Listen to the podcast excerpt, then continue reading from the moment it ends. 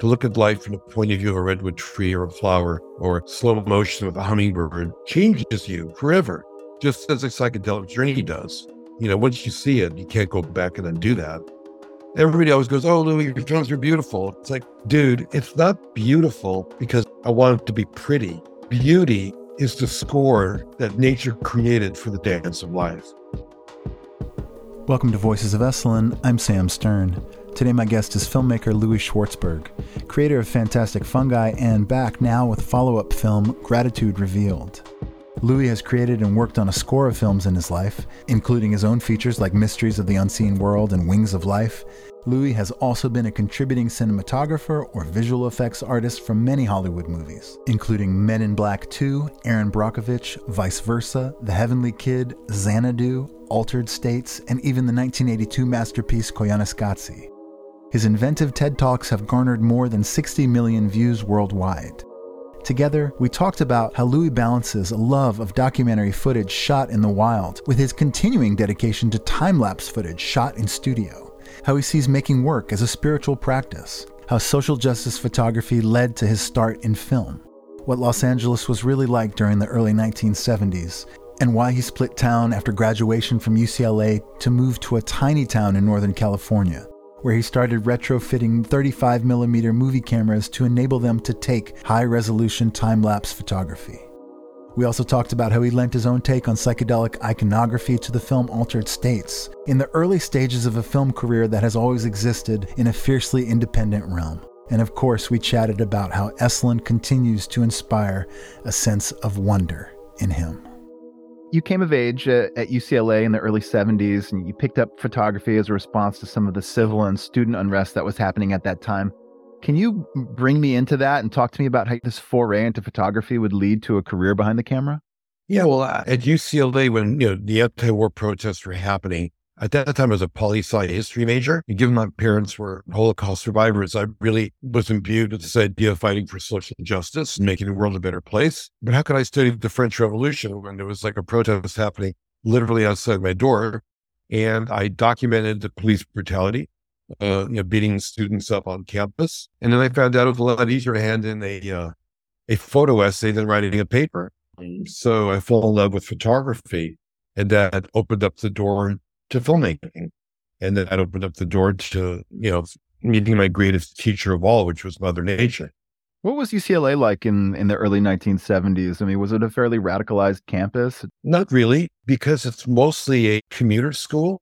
It was really split down the middle. The North End campus, liberal arts, humanities was more progressive and or radical. The, the hippie psychedelic thing was definitely happening at that time. Southern campus still be had fraternities, sororities. I got in trouble. it's a short story. I worked on something called the Yearbook. The Yearbook was a companion to the Yearbook.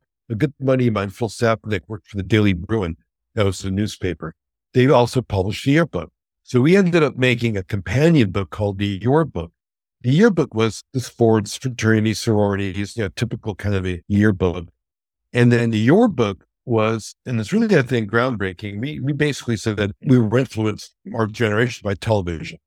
This is who we grew up with Ozzie and Harriet, Father Knows Best, you know, all the icons of, of TV. We showed how it really worked our minds as well as created this fake idea of America, you know, the ideal family, you know, live in suburbia, all that fake stuff. So it was a pretty radical book. One of the women at in Visalia where they made your books, opened it up, and Phil had shot this photo of an ice cream cone melting on a woman's navel, and she fainted, literally fainted. that created an uproar where this old curmudgeon guy who was like the head of ASU CLA, which was sitting on a lot of money, all the money where kids buy tickets and sports. It's the money that goes to a student fund, you know, and it's the big one. Anyways, there was a kangaroo court. We were dragged into it, and uh, we were accused of like you know being um, narcissistic and using the money inappropriately or whatever it was. And we were found innocent.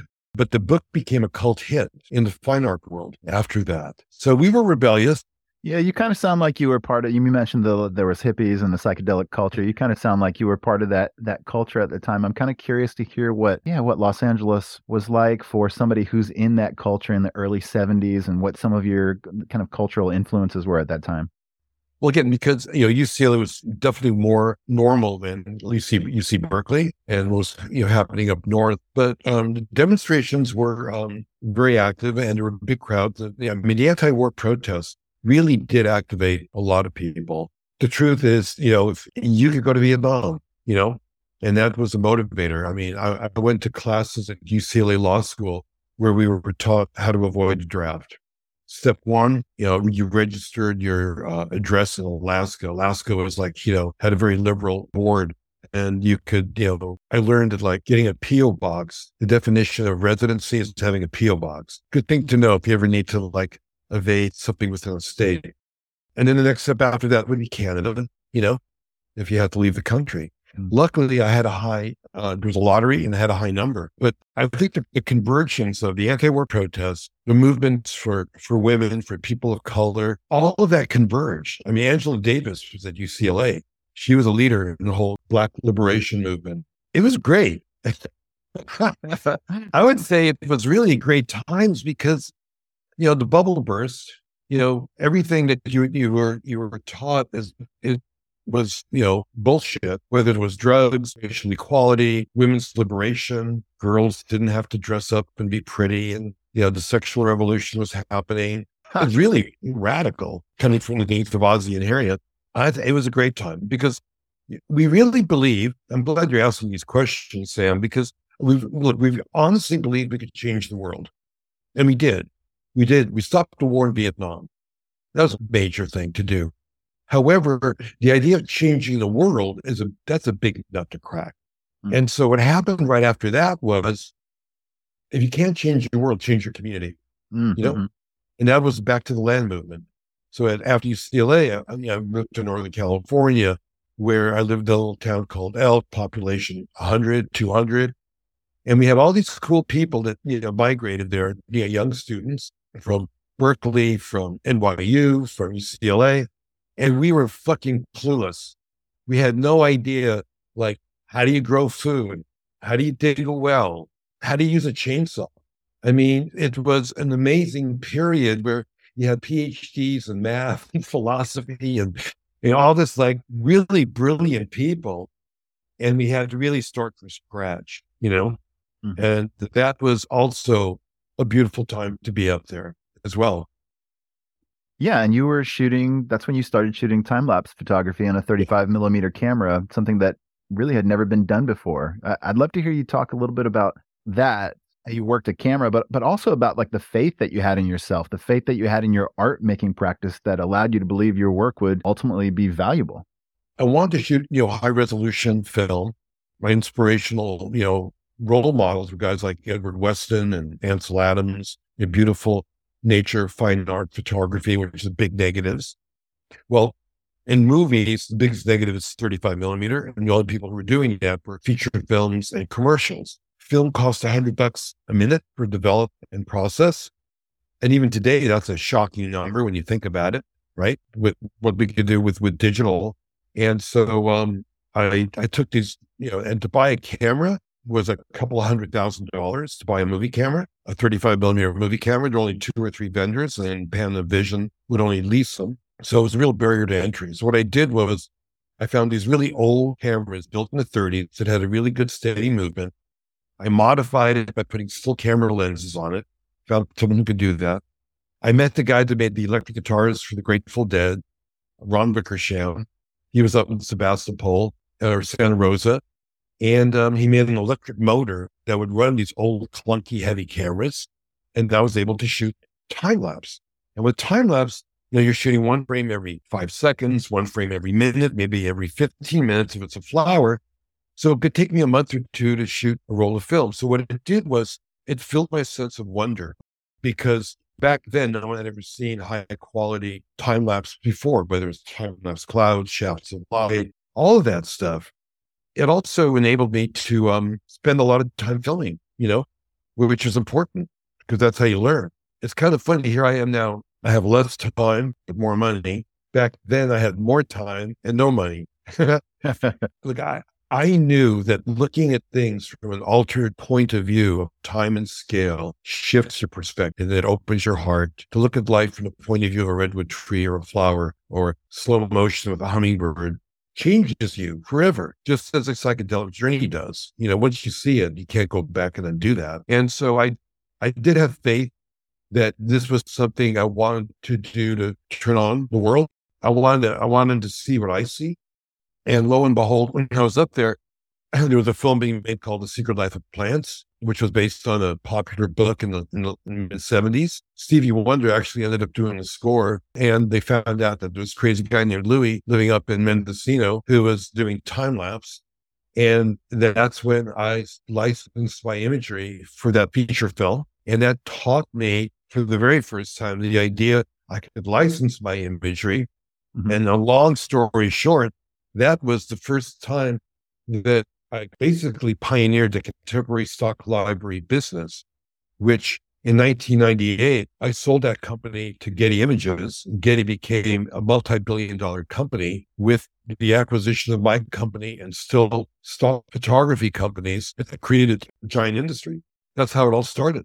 I mean, it's, it's pretty hmm. wild, and and it's interesting that that that led to this career working in in Hollywood films. I, I want to get to the new film that you're working on, Gratitude Revealed, yeah. but I'm also kind of interested in this trajectory of your career as you're brought on and you start working on on Hollywood films. Is it special effects that you're that you're doing? What? Tell me a little bit about what you're doing. Secret Life of Plants offered me the opportunity to go to India. Going to India in 1977 was definitely different than it is today. I mean, that beggars everywhere. It's really a third world country at that point. Came back from Calcutta, I realized LA wasn't so hectic as I thought it was. and so I moved back to LA because I had to, because filmmaking is a collaborative process, you know, and I had a lot of friends up in Elk making pottery and making leather, but nobody was, you know, I was a one man band, you know. So I came back to LA and have all this gorgeous imagery, Sam. And then I show it to the networks, I show it to studio people, and they go, Oh my God, this is amazing. It's beautiful, but we don't know what to do with it. They said, You can't tell a story without conflict. And back in my mind, I said, That's bullshit. The, but the people who got it, coincidentally, were the ad agencies. Mm-hmm. They realized it was eye candy. They realized this could grab your attention, you know? And so I started to license it to ad agencies. Time lapse sunrise at sunset. That's for banks, commercials, and you know, radio stations were using my time lapse traffic. Heartbeat of America, Chevy had all that streaking traffic. I did all the commercials for G.I. Joe. I worked on Michael Jackson's Smooth Criminal. That's what's popular at the time. Music videos were invented during that period. You know, I had no connections really in Hollywood. So you couldn't get into the union unless you had feature film credits or TV credits, and you couldn't work on the shows unless you were in the union. So it was a catch 22. But if I hired myself as a production company, I could do whatever I wanted, you know, working on commercials and working on music videos. And so that's how I survived and raised my daughters and put them through school in LA. But then little by little, I started to license myself to major feature films. And I did do special effects on films like Altered States, films like Vice Versa and Heavenly Kid, because I knew how to do that given my time lapse work is a it is a special effect. So, but that kind of I mean, after a while, you're working on a movie, you realize that you have no voice. If you're mm. just like one guy uh-huh. and you're in charge of special effects, whatever, it was kind of fun, but the fantasy and the glamour of that is really all you do is sit around and wait.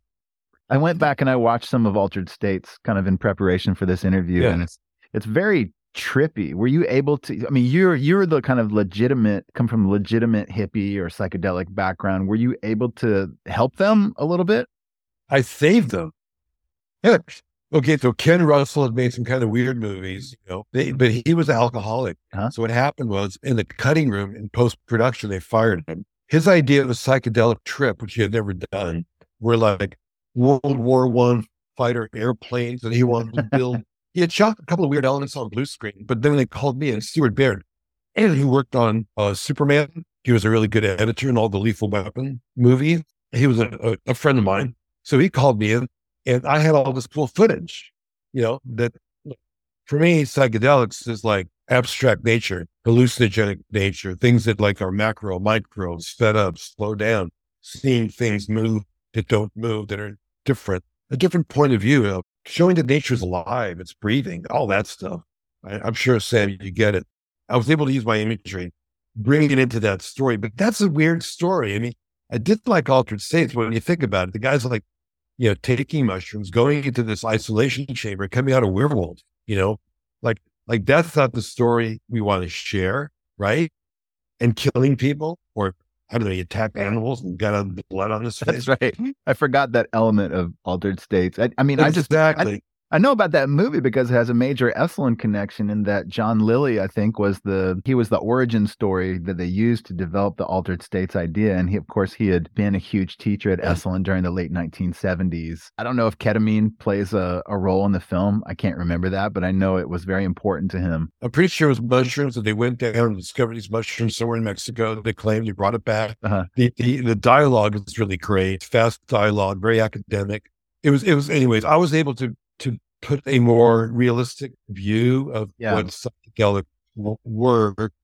And I was brought in like at the end of the visual effect that had already been sort of shot, the elements. So I was able to swing it in the right direction. Thank God I was able to do that so that people weren't going to think that taking a psychedelic was going to put you into a, a World War One, you know, psychodrama.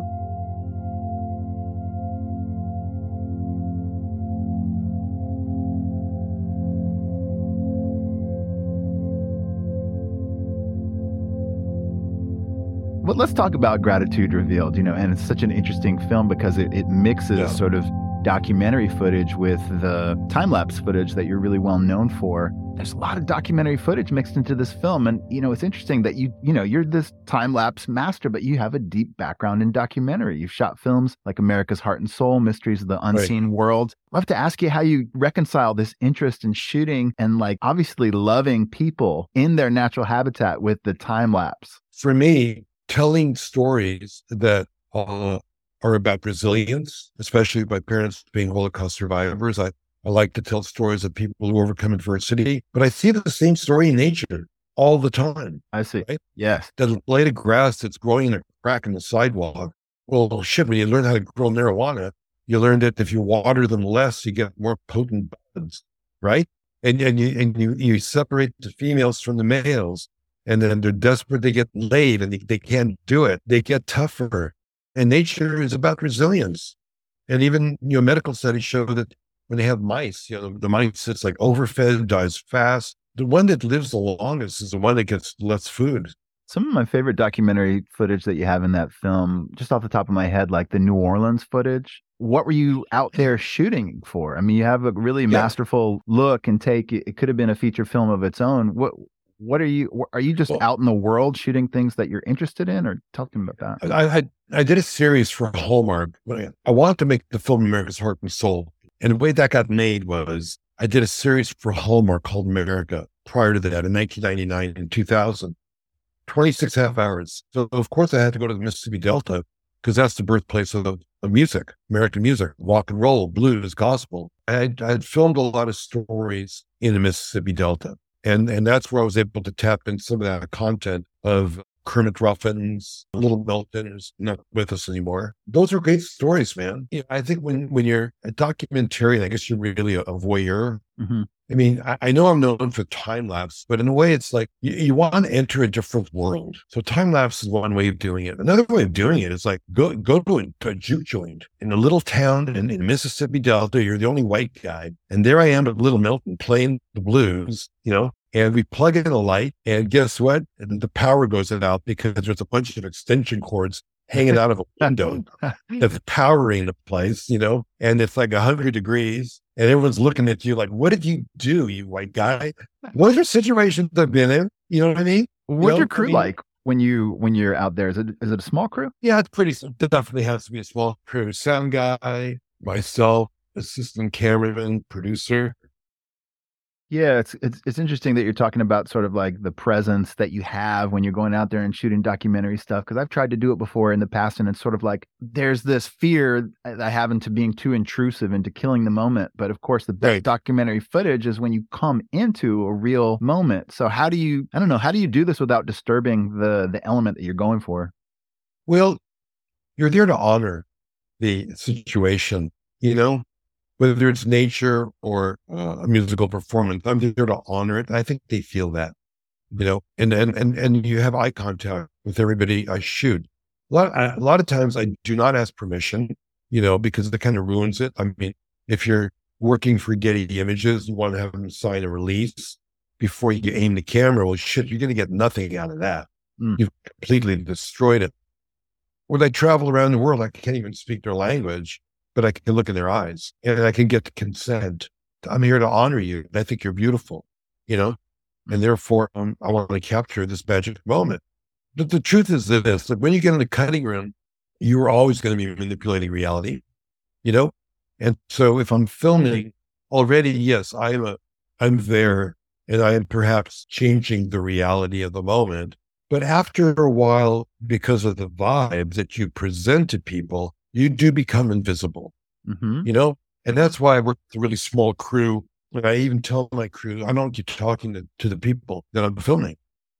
You know, I have to make that because they're like, oh, God, this is so interesting. This Terry Former is amazing, you know? Or, yeah. And I go, no, you cannot talk to anybody because we are here to be invisible. It's hard to do. I know you're excited. I know you're fascinated. You know, I, I hate to be a boss, but I had to make that very clear to people because we want to just be as unobtrusive as possible. And then what I do is I start talking. And a lot of times people don't even know I'm recording because I just, you know, we put the mic on and I say, fuck it, just roll it. And so I'm just slipping in little by little.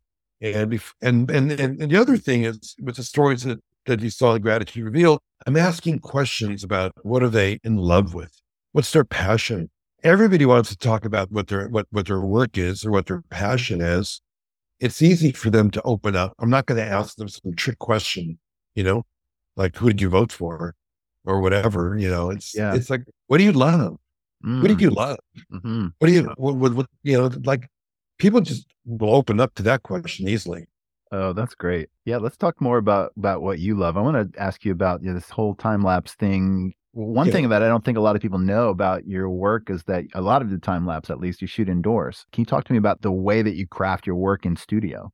Well, if you're going to shoot a flower or a mushroom, um, it could take days, obviously, for it to open up and grow. And so you can't do that outdoors for a lot of reasons. One, you get, your camera gets stolen. Number two, the light is, is changing constantly. And then and there's wind, because otherwise it jitters and shakes. There's bugs. There's all kinds of variables. So what I do is I create like a mini set where I'm shooting day and night. So yeah, I, I shoot indoors.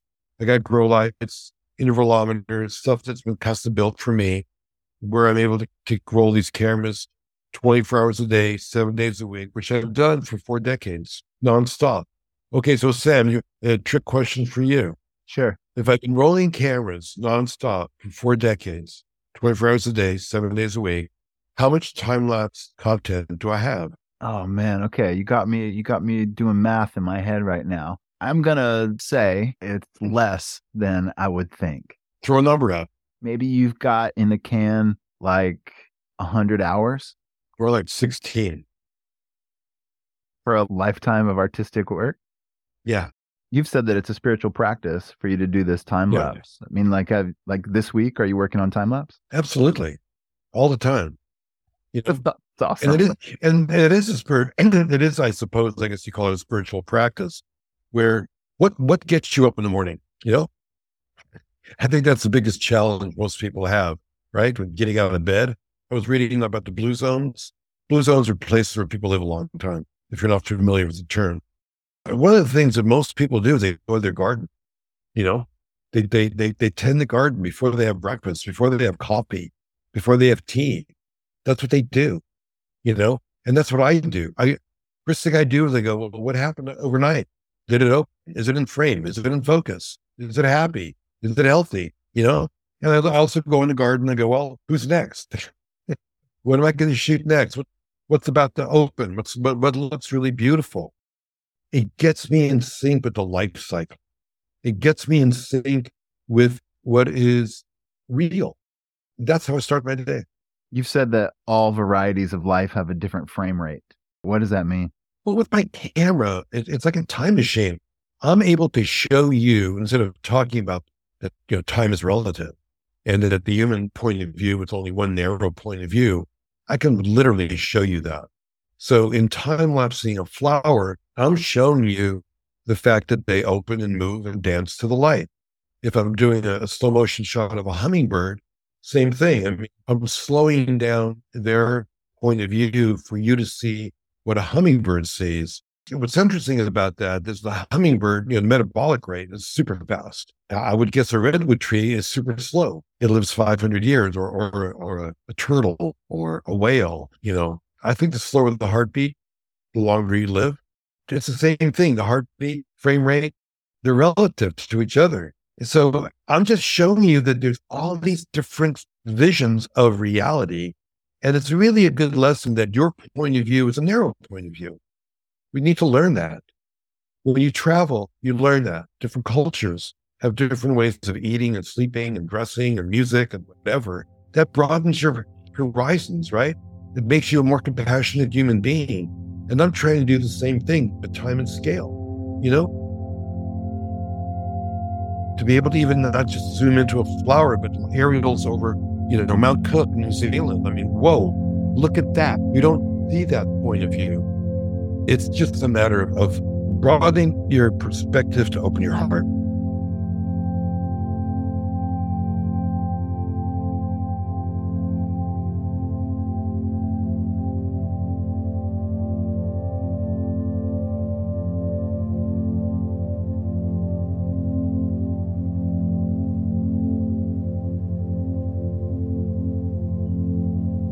Had so much success with Fantastic Fungi. I'm curious whether you think that the work that you do within film is inherently psychedelic or that it shares some some qualities with the psychedelic experience.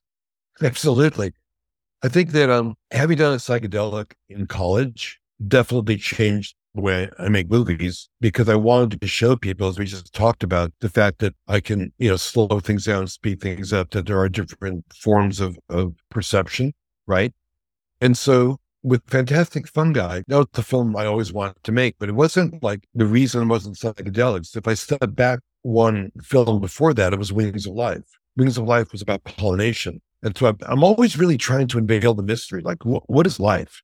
You know, what, what is the foundation of life? And so with, with Wings of Life, I thought it was, and when you heard about, you know, colony collapse disorder and the fact that the bees are disappearing, the perfect film to make was Wings of Life, the intersection between the animal world and the plant world that gives us all the food we need to eat.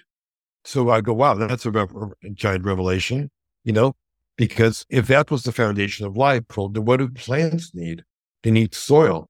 And you can ask a dozen people, like, where does soil come from? And even university educated people are not going to give you the answer. You know, I mean, it comes from fungi that break down organic matter and minerals and rocks to create soil. You know, so everybody always goes, "Oh, Louis, your films are beautiful." It's like, dude, it's not beautiful for like because it, I want it to be pretty. Beauty is the score that nature created for the dance of life. Beauty motivates us to do things all the time, right? Now, beauty's been hijacked by Madison Avenue or whatever marketing to make us buy products, right? A sexy girl, you know, near a car, whatever it is. I mean, you're pressing your buttons but nobody taught you like what is beautiful. Beauty's an emotion. And so I film everything with trying to capture the magic because that's part of the story. It is the secret sauce in all my films is that they're beautiful. So beautiful seduces you beyond the information that is being communicated. Let me ask you about success. You know, the with the success of Fantastic Fungi kind of turning you into a, a, household name. How did that change your career and what you wanted to accomplish, if it did at all? I think it's given me the confidence to want to be able to make more independent films. With Gratitude Revealed, I have not reached out to anybody to try to sell it. Um, I'm learning how to build community, and and hopefully by the community and the followers will be able to support the film And that's the only way I'm going to be able to continue to make the films that I want to make without some type of financial or creative interference. So it's given me the, the chutzpah and the courage to do it. What's a challenge that you've had to overcome in order to achieve some of this independence and success that you're kind of enjoying at this moment? Well, I think that as a filmmaker, the biggest challenge you always have is like financial. And, you know, I never had any like inside contacts to get involved in the industry. So, but I think it's been a blessing that I've had obstacles. Like, for example, when I couldn't crack the industry, I invented the stock library business. I was not that I wanted to do that, but people said, "Oh, your stuff's really beautiful. Can we use it in a, in a commercial? Can we use it in a movie?" Sure. I didn't give away the rights to it. I gave them a copy of it that they could use. The blessing in that is now I got 2,000 hours of material. And as we have these new platforms emerging, you know, with streaming platforms, which never existed five, ten years ago, think about it. Um, I've got 2,000 hours of material that I can use. So you look back, these, these, these obstacles are a blessing in disguise. One other note too is that given that my parents were Holocaust survivors, me, yeah, maybe you want to fight hard and, and push through and make the world a better place and be resilient. It's also easy for me to feel like a victim, which I've learned to have to overcome because when something happens, like some unjust thing or the rejection, or even when something is, you know, definitely unjust, you have to learn, you know, not to put yourself into a negative spiral. And that's where gratitude, the movie has really helped me a lot because you can't have a negative thought, but positive thought at the same time. So when I start ruminating on this negative spiral, like that guy screwed me or whatever, I, I need to be grateful for the fact that I got fingers that move, that I got cells in my body that are working in harmony, a trillion cells. You know, here I am alive. And it stops me going into that, you know, spiral of woe is me, which is easy for me to do. Yeah, there's a part in your film where Jack Kornfield talks about suffering and about these monks that pray for suffering because suffering leads to compassion eventually. And I found that that piece of the film really, really moving. Yeah, but the best line is you don't have to pray for suffering, it will come. yes.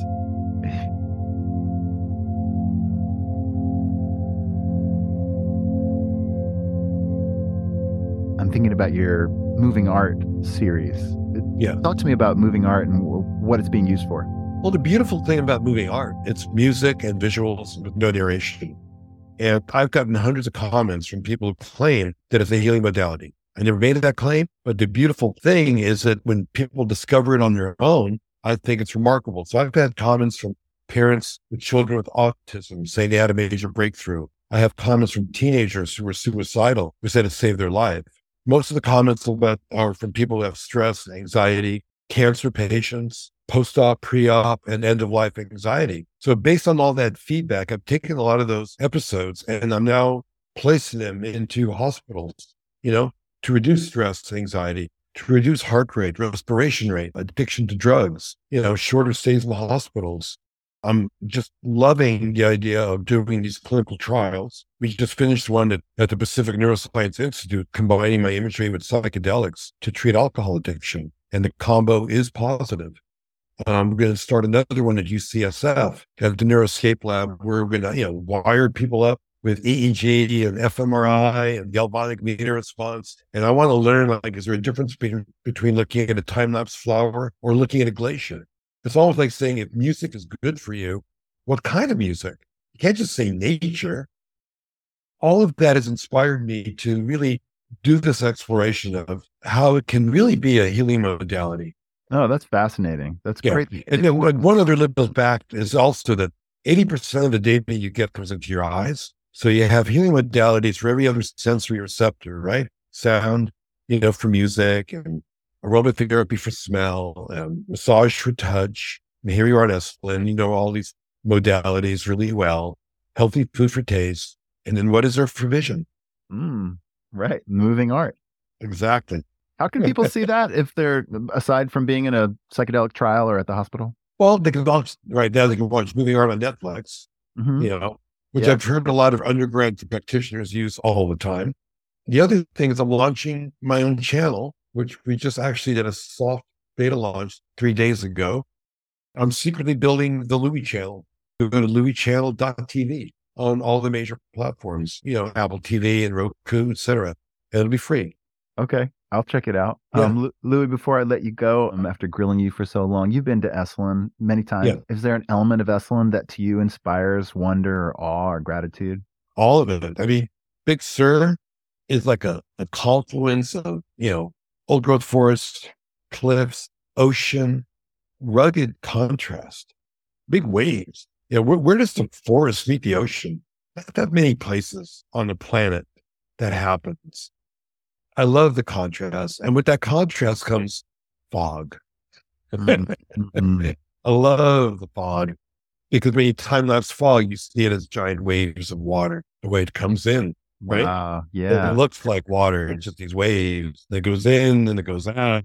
It's a, a beautiful test tube of all the elements that come together. It's yin yang, it's male, female. It's like everything in one spot.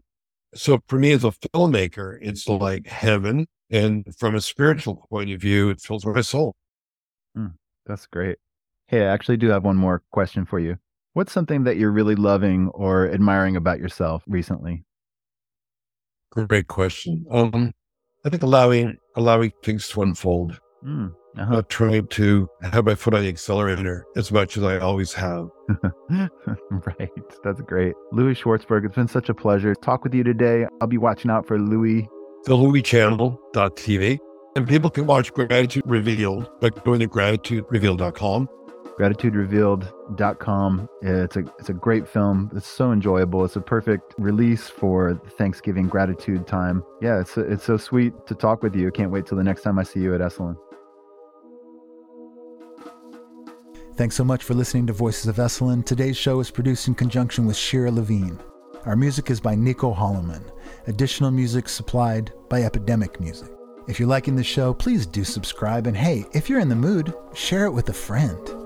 Until next time, be well.